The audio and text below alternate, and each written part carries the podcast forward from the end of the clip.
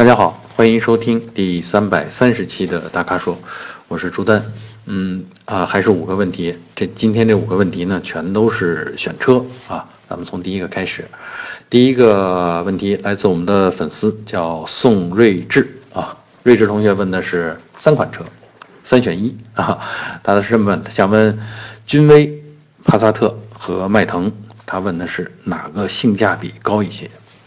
啊，这三款车呢，确实啊，值得放在一起啊，呃，属于这个中高端的啊中级轿车啊啊，好不算是豪华品牌啊，这也是很多人对中级轿车的一个怎么说呢？嗯，一个向往吧啊，嗯，我觉得哈，这三个车放在一起啊，帕萨特咱们先把它放在一边，为啥呢？因为迈腾和帕萨特相比起来，迈腾的轴距更长一点，车内空间更大一点。而且从市场上的销售状况看，好像经销商的这个促销力度啊，优惠幅度也比较大，所以说再加上啊，帕萨特和迈腾本身就是一个车族的啊，只不过是一个放在一汽呃大众，一个放在上汽大众啊，所以呢配置上啊，设计思路上啊，这个很多细节上都很相似。那么刚才咱们把性价比捋了一下呢，啊，先把帕萨特排除啊。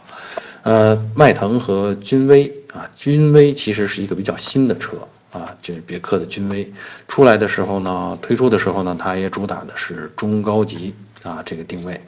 然后我们看到这个君威现在在市场上价格好像哎比较坚挺啊，也有一定的优惠。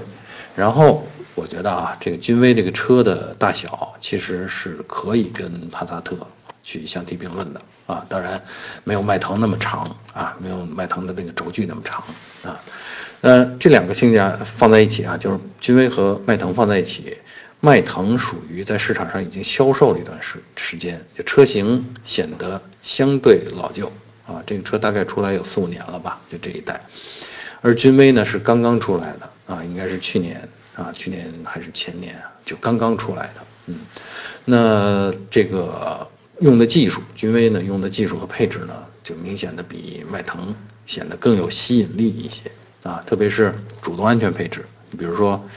呃，盲区啊，盲区监测、车道偏离预警，还有主动刹车、主动自适应巡航这些东西，在迈腾上可能要花比较多的钱去选装，但是在君威上面呢，你花二十二万左右，嗯，这个就有了啊，所以呢，这个我觉得。呃，这两个车放在一起，还是这个，我是觉得君威啊性价比更高一些。当然，对于这个性价比来说，可能咱们大家每个人追求的东西不一样啊。如果你要想比较气派、比较有面子，大家都认识，然后车内空间又比较大，那相比之下，这个迈腾啊，这个性价比也是挺明显的啊。所以呢，我觉得这两个车真的看 我们睿智同学的这个。取舍，你是要大空间啊，要有面子，还是说，哎，我想开一个技术各方面比较新的车啊？那这个是有不一样的选择的。那另外，我想说一下这个君威啊，就虽然是别克家的产品，但静音的程度相比君越来说还稍逊一筹啊。当然，整个静音的水平是跟迈腾，我觉得是在同一个级别上的啊。这个呢是需要跟我们睿智同学讲清楚的啊。呃，第二个问题啊，回答我们的粉丝叫春雨轩，啊，雨轩同学问的是雪佛兰探界者这款车可靠不可靠？哈，啊，他说呢，一直呃，因为它没有发动机启停开关而纠结，所以不敢买啊。这是两个问题。首先啊，可靠不可靠这个问题，我记得关于这款车到底可靠不可靠，我们好像以前也说过几次，可靠不可靠其实是真的要花时间证明啊。这一个新车上来。上来上市不久，就让我们去断言它可靠不可靠，这个，这个谁都断言不了啊。所以很多问题是随着使用啊，甚至生产当中有一些因素的变化，比如说供应商、配套商的变化，可能会暴露一些问题，也可能会改进一些问题啊。所以呢，这个我觉得这款车以通用呃这个就上汽通用的这个水准来说，可靠性是过关的啊。至于说有多可靠，这得需要时间来验证。其实这款车呢是个中型的 SUV，还是很有吸引力的一款车啊，有 1.5T 和 2.0T 的版本那配的是 1.5T 配的是六档自动变速箱啊，AT 变速箱，2.0T 配的是九档 AT 变速箱，而且这九档的还是用了一些很先进的节能的技术啊，嗯。至于这个发动机启停开关，我理解啊，就是说如果没有的话，我们大家觉得这是不是有点费车？就我每次，呃，等红灯的时候踩住停车了，那发动机熄火啊，我松开油门，啊，松开刹车再去踩油门的时候，那发动机重新启动。呃，大家可能会觉得这这太频繁了，是不是会费车？所以这个想关闭它又找不到开关啊。所以雨贤同学的纠结可能在这儿。呃，我觉得这是这样。首先呢，这个系统并不会费车。啊，它的这个启动机和电池系统都为了这个自动启停而改变。就所有配有自动启停系统的车呢，它的呃蓄电池和启动机都是适应这种工况的啊。一天之内你多次频繁的启动是没有关系的啊。第二呢，就是我是觉得啊，这种东西啊，其实是可以通过软件，就即便它没有一个硬件开关，它也是可以通过软件的设置来把它关闭的。啊，如果你实在纠结这个问题，又喜欢这个车，你可以去咨询一下有经验的这个别克的这个啊，抱歉是雪佛兰啊，雪佛兰的这个 4S 店啊，呃，他们或者是他的维修技工，你你咨询他们一下，是不是通过他的这个电脑啊，就是设置电脑，它可以连接车上 OBD 的这个设置电脑，可以去调整它的一些呃系统功能的设置啊，从软件上。你把它关掉，这样你就可以踏踏实实的用啊！当然，这是我设想啊，我并没有这个经验，你还是需要去问一下，你看好不好？呃，第三个问题来自我们的粉丝茶香，哎，今天的粉丝的名字很有意思啊，前面是春雨轩啊，这位就是茶香啊，多有意境。茶香同学问的是，呃，DS 六和标致五零零八哪个驾驶感更好？说急转弯的时候，这两个车哪个更稳啊？看到这儿我就有点乐了。呃，急转弯的时候啊，其实哪个更稳啊？这取决于你用多大的速度入弯儿啊。这个入弯之前啊，为了保证安全，咱们尽可能把车速降到安全范围之内，尤其是急转弯啊，弯道的呃前方，你的视线受限，你看不到对面有什么。有来车还是有行人，有障碍你都看不到，所以这个时候不要考虑稳还是不稳，你先把车速降下来，啊，一旦车速降下来了，那什么车都挺稳的，啊，呃，其实呢这两个车啊，咱们再说一下稳，就是标致和呃就 PSA 集团的两款车啊，DS 其实是作为，呃雪铁龙的高端品牌出现的，那 DS 六跟标致的五零零八，它们在车身的尺寸、底盘的结构上面。嗯，我不能说是相同，是极为相似啊。这其实是作为一个车族设计出来的啊。如果是放在两个品牌下面去生产和运营啊，嗯，驾驶感觉其实呃，这个我一直觉得法系车的弯道控制、弯道的表现、稳定性，呃，一直是让人称道的啊。别看它使用了相对简单的悬挂结构，特别是这两款车后悬挂都用的是扭力梁。啊，呃，但是它在弯道上的感觉啊，并不差啊。当然，扭力梁咱们以前说过多次，它的前提是，呃，它它在弯道上它会有一个短板，就是说，当已已经入弯之后，啊，尤其是车速又比较快的时候，这个时候如果车的弯道的内侧车轮受到颠簸，它会顺着扭力梁传递到外侧车轮。啊，对外侧车轮，呃，咱们说的是后轮啊，对外侧车轮的循迹和抓地产生呃一点影响，啊，所以呢，这也是我希望大家在开扭力梁的车过比较急的弯的时候，啊，第一你要降速，第二你要注意呃弯道的内侧是不是有不平、有颠簸、有坑洞，如果有，你就更需要把速度降下来。啊，否则它容易在过弯的过程当中引起车尾的向弯弯道外侧的弹跳，啊，就是不安全因素了啊。呃，刚才咱们说了，我觉得这个 PSA 的这个车在底盘调教方面是上乘的，就是这个水准是上乘的，所以呢，这个驾驶感觉更好。我觉得在这两款车对比的情况下呢，这种感觉更好，大多呃取呃就是来源于呃视野。还有坐姿啊这些东西，这两个车放在一起，我觉得五零零八标致五零零八的视野可能更好一些啊。呃，还有呢，就是它比较有意思，五零零八呢用的是这种呃战斗机驾驶舱式的这种设计，机舱式的设计，很有战斗感。小直径的这种方向盘啊，甚至都不是圆形的，有点菱形的感觉，六角形的感觉。然后有抬头显示，然后也有这种凸起的这中控台上的大屏幕啊，就是给你的感觉是一切尽在掌握啊。当然，我们还是说车本身是有物理极限的啊，不要被这种感觉所所诱惑，做一些这种冒进的动作啊。这个呢，其实呢，就是如果我们茶香同学纠结这两款车，嗯，我觉得要论驾驶感的话，心理感受的话，可能是五零零八略占上风。啊，因为 D S 六呢，呃，虽然用了一些这种奢侈品式的设计，但综合来看，坐姿和视野还相对比较传统啊。好，这就是我关于这两款车的意见。呃，第四个问题啊，来自我们粉丝叫徐孝杰，嗯，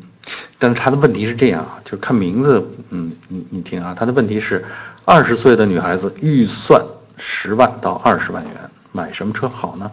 你要光看问题的话，呃，以为徐小杰可能是位女同学，嗯，但也没准啊，我也没见到真人，可能人家真是位女同学呢。但也许是帮呃帮助这个女生在问这个问题啊，呃，看到这个问题，我是觉得有点意思啊。这个你看别的需求都没有，这关键是一个是二十岁，还有一个是二十万啊。十万当然是十万到二十万这个区间，那意思说不想买太便宜的车啊，呃，买什么车好呢？我觉得女孩子买车可能首先去看颜值吧，啊，以前咱们也论证过多次啊。第二呢，我觉得女孩子买车可能比较在意周围人的评价吧，啊，就是如果就像买包包一样啊，如果你买的是个周围人都认识的啊，是个名牌啊，那可能就觉得会更满足一些，嗯，那。问题来了啊，就是我的挑战来了，十万到二十万之间有这样的车吗？这得仔细梳理了一下啊。然后呢，我大概找出这么几种。呃，第一个呢，这个大家最容易想到的是 mini 啊，像 mini 这个车呢，我觉得很多呃女孩子都会愿意多看上一眼啊，也大家也觉得这车特别适合女孩开。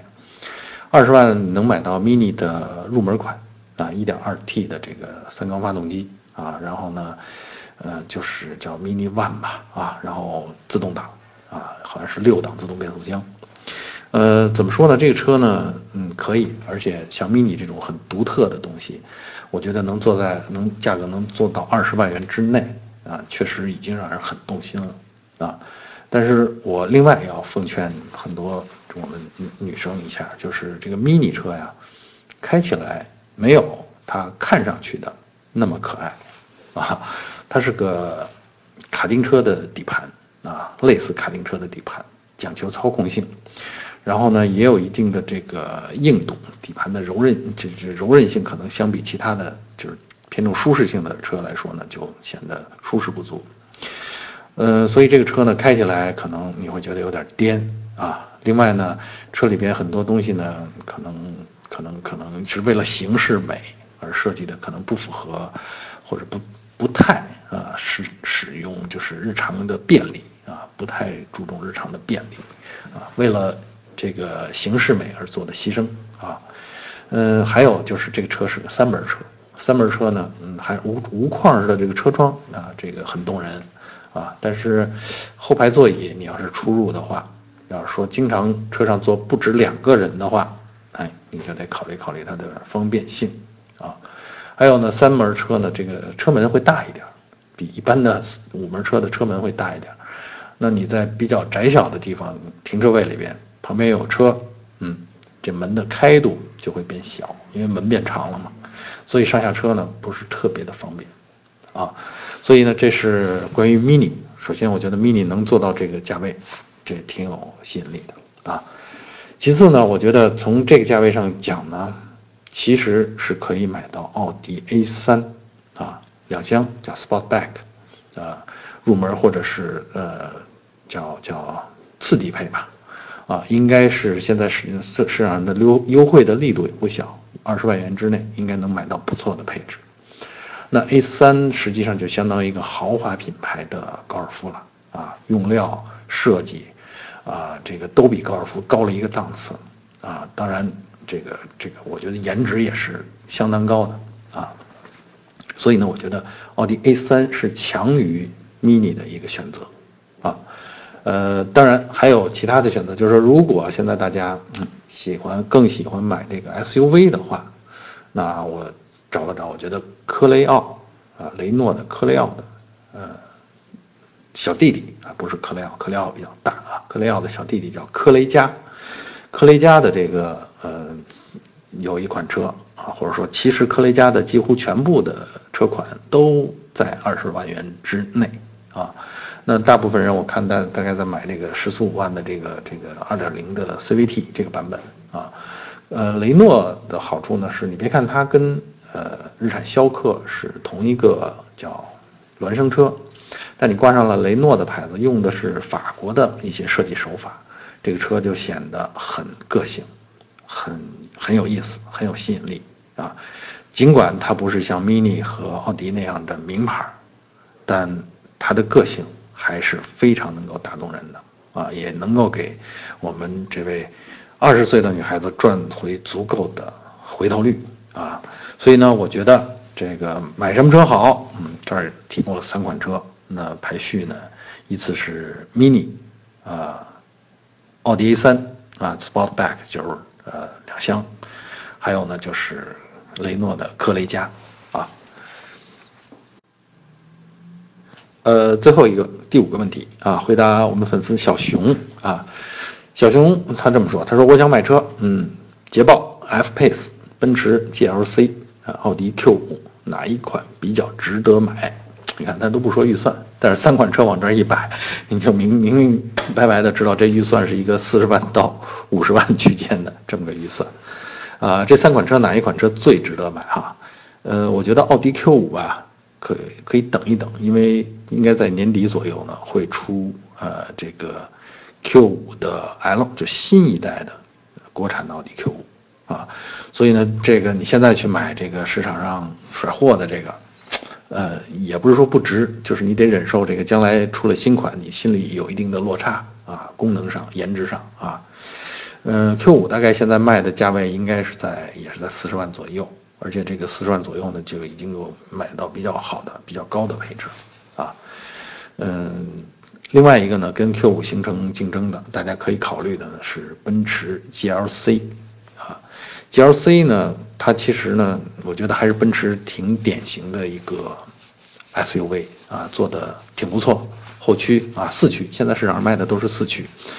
呃，但 GLC 的奔驰的策略是价格非常坚挺。嗯，一直不动摇啊，很少有这个，呃，就是幅度比较大的优惠，所以呢，你去拿四五十万买 GLC，比如说咱们拿四十万，拿跟 Q 五一样的价位，你可能买到的是 GLC 里边的入门款，相对比较低的配置啊。那很多 Q 五上有的东西呢，在 GLC 上你现在是得不到的，那你得加价啊，或者是提高一个呃档次的车款啊。所以这两款你去比哪个？最值得买，那肯定，我觉得都先都可以先放放，啊，呃，除非你特别喜欢奔驰，那你就不用纠结了。咱们再来说这个捷豹 F Pace，初一看这 F Pace 的定价，我吓了一跳，这是一个五十万的车，哎，再一看市场的行情，这车基本上是降价十多万在卖，啊，而且呢，F Pace 这个造型我觉得非常独特，你跟 Q 五跟 GLC 这种，啊，五年前就出来的车相比的话。那 F Pace 这个太有吸引力了，而且捷豹家的设计，车身动感的造型，我觉得是让人过目难忘的啊！而且这三款车放在一起，你甚至啊，很多外行人都会觉得，不是说就我们小熊同学了，很多这个哪怕对车不太感冒的这些人都会觉得，这个 F Pace 因为它的造型啊，因为它的那种气质，它就显得比 Q 五和 GLC。要高一个层次，啊，所以这就是 F Pace 的竞争策略，哈，我吸引力啊，这个人缘演员看着比那两家强，然后我的定价又比他们低，啊，然后再加上呢，它因为出来的比较新，那现在在 F Pace 上，你花这个四十万的价钱，你基本上都可以买到这种主动安全配置了，就主动安全的三件套，盲区，啊，车道保持，然后这个主动刹车、自适应巡航，就这些东西，就都有了。所以我觉得这个这三款车放一起啊，我还是倾向于这个，你就选 F Pace 啊，特别是如果我们小型同学比较在意颜值的话，F Pace 的这个确实是显得最值得购买的啊。当然，啊，开个五六年或者七八年以后你再换的话。可能这个保值率不如像奔驰啊啊或者奥迪啊保值率这么高啊，但是那是后话啊，没太必要，没太多必要去纠结这个啊。好，以上就是本期大咖说的全部问题，欢迎大家继续在我们的公众号后面提问啊。如果您想了解更多的汽车资讯还有导购信息，请持续关注我们的公众号，还有车评网啊。我们下期节目再见。